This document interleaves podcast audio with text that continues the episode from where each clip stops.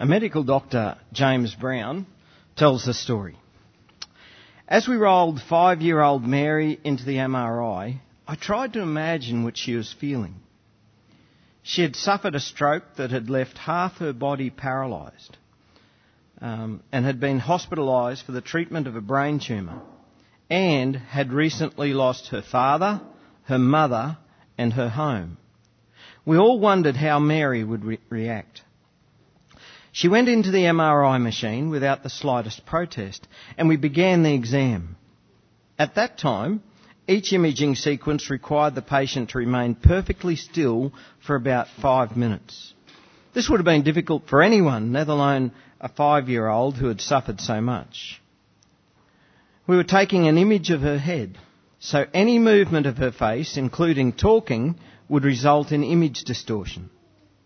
About two minutes into the first sequence, we noticed on the video monitor that Mary's mouth was moving. We even heard a muted voice over the inter- intercom. We halted the exam and gently reminded Mary not to talk. She was smiling and she promised not to talk. We reset the machine and started over. Once again, we saw her facial movement and heard her voice faintly. What she was saying wasn't clear. Everyone was becoming a little bit impatient with a busy schedule that had been put on hold to do this emergency MRI on Mary. We went back in and slid Mary out of the machine. Once again, she looked at us with her crooked smile and wasn't upset in the least. The technologist, perhaps a bit gruffly, said, Mary, you were talking again, and that causes blurry pictures. Mary's smile remained, and she replied, Oh, I wasn't talking. I was singing. You said no talking. We looked at each other, feeling a little silly. What were you singing? Someone asked. Jesus loves me, came the barely perceptible reply. I always sing Jesus loves me when I'm happy. Everyone in the room was speechless. Happy? How could this little girl be happy? The technologist and I had to leave the room for a moment to regain our composure as the tears began to fall. A couple of weeks ago, we finished studying the book of Acts. We've been at it since February. And we've heard the stories of the early church and the first generations of Christians, uh, of the power of God, the movement of the Holy Spirit, the excitement, the miracles, the spread of the kingdom of God. But we also heard about persecutions, and trouble and strife. Stephen was the first martyr, the first Christian to be killed for his faith. James, the son of Zebedee, was another. And many others followed. Peter, Paul, Silas were imprisoned. Paul was stoned and beaten and run out of town on numerous occasions, and of course, later on we know that Peter and Paul were executed. And even today, or maybe I should say, especially today, Christians are put on the spot. Deny Jesus or die. Or worse still, convert from Christianity or we're going to cut the heads off your children in front of you. Now what would you do? If you were given that choice, what would you do? Would you remain loyal to Jesus, counting physical life as nothing compared to the glorious inheritance of eternity that is ours? Or would you deny Jesus and get on with life? What would you do? Let me tell you, as a preacher, I grapple with this all the time. Loyalty to, loyalty to Christ in the face of persecutions comes up in the scriptures over and over and over again. And so I have to preach on it over and over and over again. And in my head and in my heart I say, yes Jesus, I'll stand true for you. But then the reality of my human weakness leaves me wondering, well, how can I be so confident about that? Until I'm being put to the test, how can I be so confident? And so the temptation is to weaken resolve and say, well, I would like to say that I would never deny Jesus, and so I, I hope I would never deny Jesus, but how do I know until that faith is tested? Persecution is one of the trials that Christians may meet in life. Now James here, he's actually talking about more than that. He's talking about all sorts of trials. He said, count it all joy, my brothers, when you meet trials of various kinds. There are all sorts of trials. Persecution, sickness, disease, temptation to sin, relational conflict, enemies who rise up against us, untrue rumours and gossip about us, betrayal, drought, cancer, infertility, the death of a child, unfair legal rulings, war, famine, cyclones, car accidents, character assassination, the loss of employment, a debilitating injury. Who here has never had a time of trial? We all have, haven't we? And of course, some trials are more major than others. And we all know that more trials are coming, don't we? Jesus taught us to pray, lead us not into temptation, or do not bring us to the time of trial, but they still come, don't they? And you know, we humans, we're always looking for a reason for these things. When the trials come, if something bad is happening in my life, I want to know, what have I done to deserve it? Or, God, what is the purpose of this? Are you wanting to do something through this? If a disease is killing somebody, well, we ask the question, well, why does this person have the disease and not somebody else? What's the reason? What's the cause? I used to visit an old fellow in, in the old folks home, and he used to say to me, what do I do to deserve this? And, and then he, you know, then have a bit of a whinge about all of his aches and pains and general ailments that the elderly suffer. Not, nothing worse than anybody else would ever have. But he, just wanted to know, what did I do to deserve this? I, there was nothing ever, I wasn't a bad person. And, but then other times I'd visit him. I remember one story he told me. He used to be a classifier on the wheat board. And he told me that, you know, whenever uh, a cocky was delivering a load of wheat and he didn't like that person, he used to have a have a pinch of poppy seeds in his pocket and he'd do the sampling, just drop this pinch of poppy seeds in and, and sieve it out and, oh, sorry, you've got poppy in your thing and he'd reject the load. And that'd cost them thousands by the time they transported it to get it seed graded and, and then back again and, and, and this fellow thought he wasn't a bad man. Well, he obviously was. But he was expressing what a lot of us actually feel and believe. We're always looking for a cause. We're always looking for a reason. If this is happening, then surely there must be a reason for it. Well, get this. Sometimes there is no reason. James said, Count it all joy, my brothers, when you meet trials of various kinds. And the Greek word that James used there for meet, peripesete, has a sense of to encounter or fall into a hazard. And, and we've really got to highlight this falling into part. Yes, sometimes we do bad stuff. Sometimes we make bad decisions. Sometimes we, we sin against God and our sin can leave us with consequences. Sometimes that's true. But very often, the very worst things that happen to us in life, the very greatest trials that we face, are things which are totally out of our control. They are not consequences of our prior actions. We've just fallen into it through no fault of our own. And what James is saying is when these things happen, count it all joy.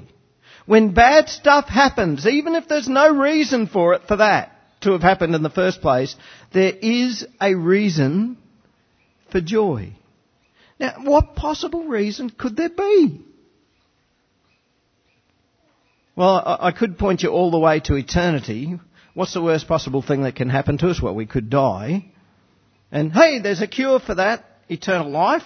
Death is just a transition to glory. And that's true. But is that the only reason for joy? No, it's not. Here's the reason for joy.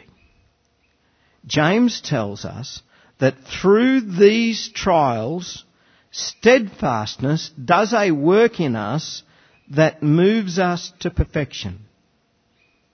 These trials that we fall into are a testing of our faith. Now, it's an interesting word, that one.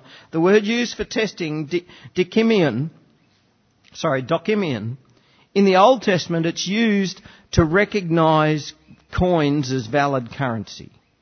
Right? So is it true money or is it counterfeit money? It's a testing of the metal. And times of trial test our faith. Is it a real faith or is it a counterfeit faith? Is it a faith that makes us stand fast in Christ or is it not faith at all? You remember the parable of the sower, don't you? Some of the seed fell on the rocky ground. And the crop came up, but it didn't have any root, and it withered away. And Jesus said, This is the one who hears the word and immediately receives it with joy. Yet he has no root in himself, but endures for a while. And when tribulation or persecution arises on account of the word, immediately he falls away. And as our faith is tested, as we stand fast in Christ through the trials, the act of standing fast, trusting in Christ, glorifying Christ, worshipping Christ, never denying Him, this act does a work in us. It perfects us. And it is an act. It is a doing word. And what it does is it perfects us. Would anyone here like to be perfect? I think we'd all like to be perfect. But what does it mean to be perfect? Let me tell you, the world's idea of perfection, perfection is very different to, the, to God's idea of perfection. The p- picture of perfection by the world standards might be attractive, slim, sporty, straight teeth, popular, likable, smart, fun, certainly not socially awkward or old fashioned or dependent, and definitely not too religious or too righteous. But God's idea of perfection is very different. It's eternal perfection. He wants to perfect our character, to fit us for eternity. You see, in God's economy, you might have a face so ugly it scares little children. I didn't think of anyone as I wrote that, by the way. Uh, you might be so unco that you are the only kid at school who could never properly catch a ball and you could never kick a footy straight. When it comes to IQ, you might be the bluntest tool in the shed. You might be the most socially inept person, somebody who finds it really difficult to make friends, somebody who you can't get anyone to talk to you and when they do you don't know what to say back. The righteousness that you live by might mean people distance themselves from you because your righteousness makes them feel a bit guilty about what they do. You might be a bit boring, you might be the slowest runner, you might feel like the most unpopular person in the whole wide world, and you, yet you might be the very one who is nearing perfection. How can this be? The sense of perfection is completion. Standing fast through trials does a work in us to perfect our character, to complete our character, to finish us off so that there is nothing in us that is lacking. We are being fitted out for eternity. As through the time of trial, our faith fixes us on Christ. Our faith leaves us knowing that the only hope that any of us have is the hope of His grace and His mercy and His salvation. A knowledge and experience that the Lord our God holds us. He holds us tightly to His bosom and nothing, nothing, nothing can separate us from the love of God. That's the sort of faith. That's where God is wanting to get us in perfecting our character. And this is why Jesus could say, blessed are the poor in spirit, for theirs is the kingdom of heaven. It's only when we're at the absolute end of ourselves and God is all that we have left that we can be made ready for the kingdom of heaven as we give up all hope and every comfort that the world has to offer and all that's left, our only hope, our only comfort is Jesus Christ. That's when we're nearing perfection.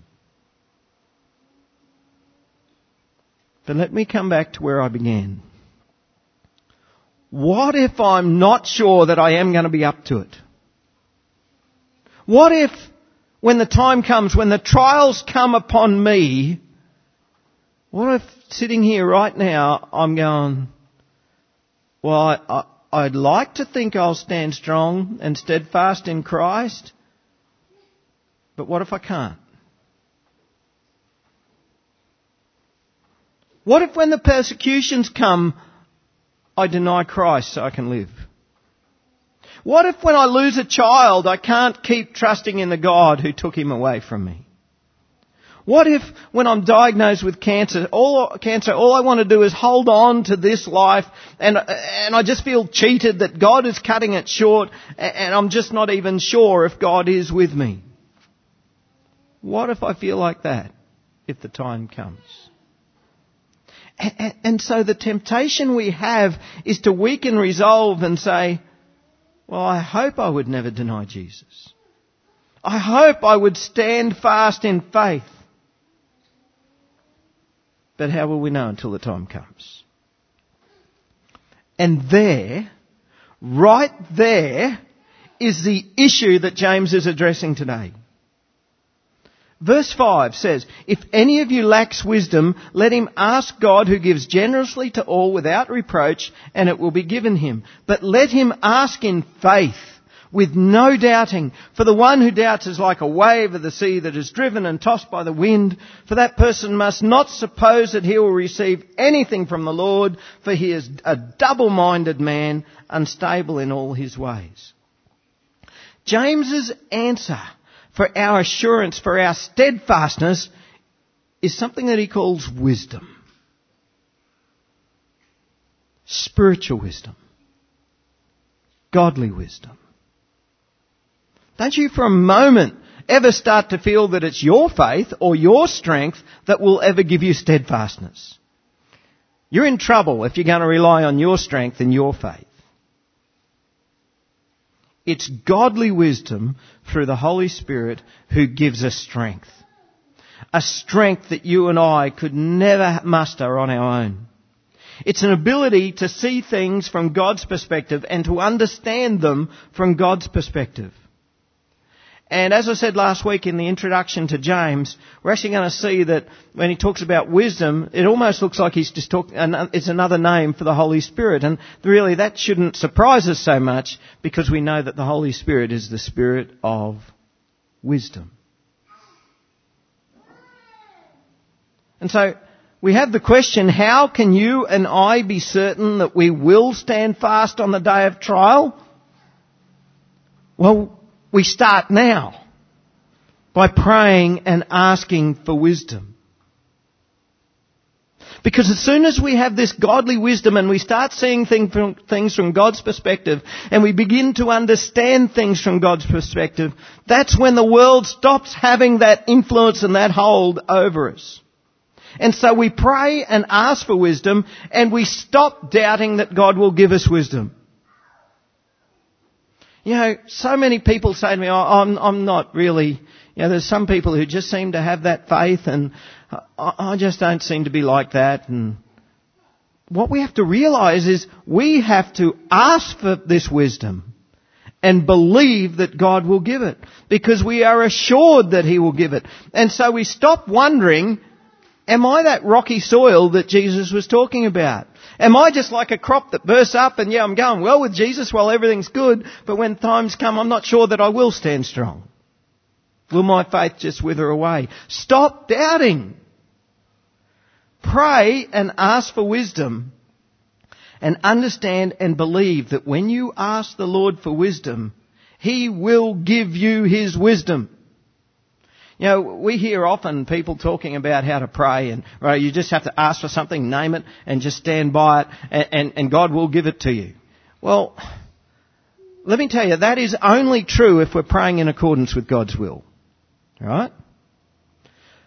But let me also say, this is absolutely praying in accordance with God's will. He will pour His Holy Spirit out upon your life. He will increase your faith. He will make your faith the real deal. Don't doubt Him on that. Believe it. To be unsure whether your faith is real or not, well, well, James is describing this as being double-minded. Pray for the Holy Spirit to fill you with wisdom so that you will stand fast in the faith. And if you have prayed this, don't be double-minded about it. I don't want to hear any of you ever, ever, ever again say, well, I hope I'll stand fast for Christ, but how will I know until the time comes? How will you know? It comes down to what we believe about God. It's not what you believe about yourself. It's what you believe about God. Yes, if you're saying, yeah, I don't know if I will have the strength, well, there's the problem. You're looking to self instead of looking to God. And if you believe that what God has said is true, and God has said, if you ask for wisdom, I will give you wisdom, if you believe that about God, then you know you have wisdom. James said, if any of you lacks wisdom, let him ask God who gives generously to all without reproach, and it will be given him. But there's no reproach there. Don't, don't ever feel that you're a bad Christian or an inadequate Christian because you're having to ask God for spiritual wisdom because you, you realize your faith is too weak. There's no disgrace in asking for this. This is exactly what the sort of thing that God wants us to ask for.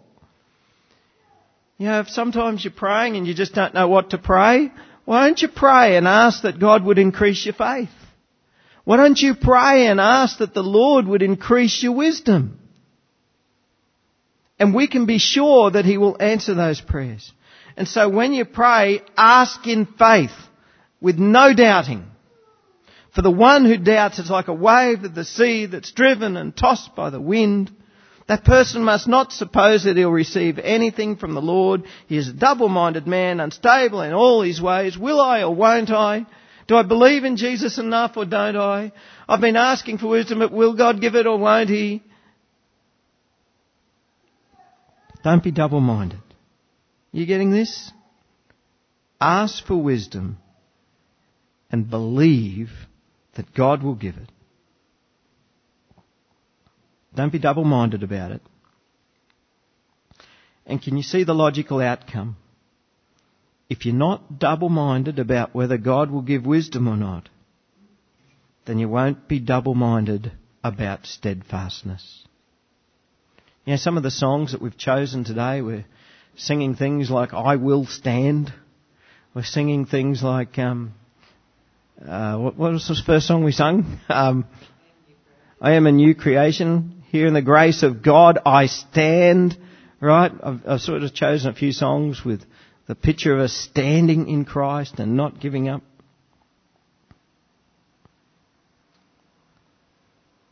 Last week, as I introduced James, I summed up that the drive of the letter could be summed up in one word non-passivity. The Christian life is not a passive faith, it is a very active faith. For James, faith and works go together, faith and deeds, faith and actions, what we believe and what we do. And so if we ask for wisdom and believe what he says, we won't be double-minded about whether God is giving us this wisdom or not. And we won't be double-minded that we have a true faith, a faith that is steadfast. a faith that will say there's no doubt about it. When the time of trial comes, I will stand fast. I will trust in Christ. I will not lose sight of this gift of salvation, eternal life that God has given me. My, my love for Him is just as strong as it has ever been because His love for me has not changed either.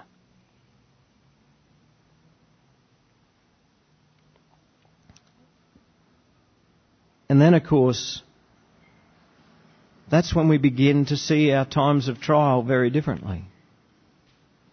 And all of a sudden we realize that hey, there actually is a very good reason for rejoicing. Because we've been going through this time of trial and we've been standing fast and we realize God has given me faith. I've asked for the Holy Spirit uh, wisdom to, to increase my faith and He has. My faith is steadfast and nothing has shaken this faith. My test, faith is being tested and it seemed to be true. It's, it's genuine. It's the real deal. And steadfastness is doing its work in me. It is perfecting me. It is completing me. In the world's eyes, my experience is an absolute tragedy Uh, that they think that I've lost everything and that I know I lack nothing. Because God is my all in all. He is my everything. We need to encourage one another about this. We're pretty good at sharing the sorrow of those who suffer. But we also must share in their joy and remind them of their joy. Because their faith is tested and proven to be genuine. In their steadfastness, they are perfected, completed, ready for the kingdom of heaven. And so we praise God. Trials, tests, steadfastness, and perfection. We pray for wisdom and don't doubt that the Lord will give it. Let's pray. Lord, today I want to thank you for your gift of faith. The gift of faith that you give us so that we can stand fast and true, just believing in Jesus, even when the trials and the persecutions come. And Lord, James said something pretty hard in that letter today. He said to count it all joy when we meet trials of various kinds. And Lord, we just confess to you that usually we don't count it as joy. But Lord, I just pray that, I see, Lord, together we want to pray, Lord, give us wisdom. Lord, give us godly wisdom. Fill us with your Holy Spirit, Lord, and help us to have the sort of wisdom that we need so that our faith will be strong. So that when we meet those times of trial that we will be steadfast. And Lord, I pray that you would get that through to us, Lord, that we would, that we would stop questioning whether we would be a person who, who is going to stand strong or, whether whether we're somebody who's going to deny you when the chips are down. Lord, we pray for the wisdom that we would see things your way and that you would increase our faith, Lord, and so that we would know and that we would be able to say, never, never will we deny you. And Lord, help us to make that decision even now. Lord, help us to decide even now that in the times of trial, in those deepest, darkest, most tormenting times that we fall into. Lord, that you will be our all in all. Lord, that we would be perfected, that we would be completed because we lose all hope in everything that the world has to offer. And our total hope is in you.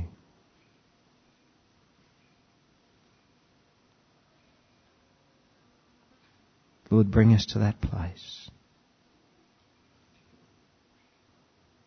And we believe that you will and we believe that you have. So from this day forth, we are no longer a people who will say we hope. We hope we'll stand strong. But we we've begun to stand strong and we will continue to stand strong. We will be steadfast in faith. Because your wisdom is in us. Amen.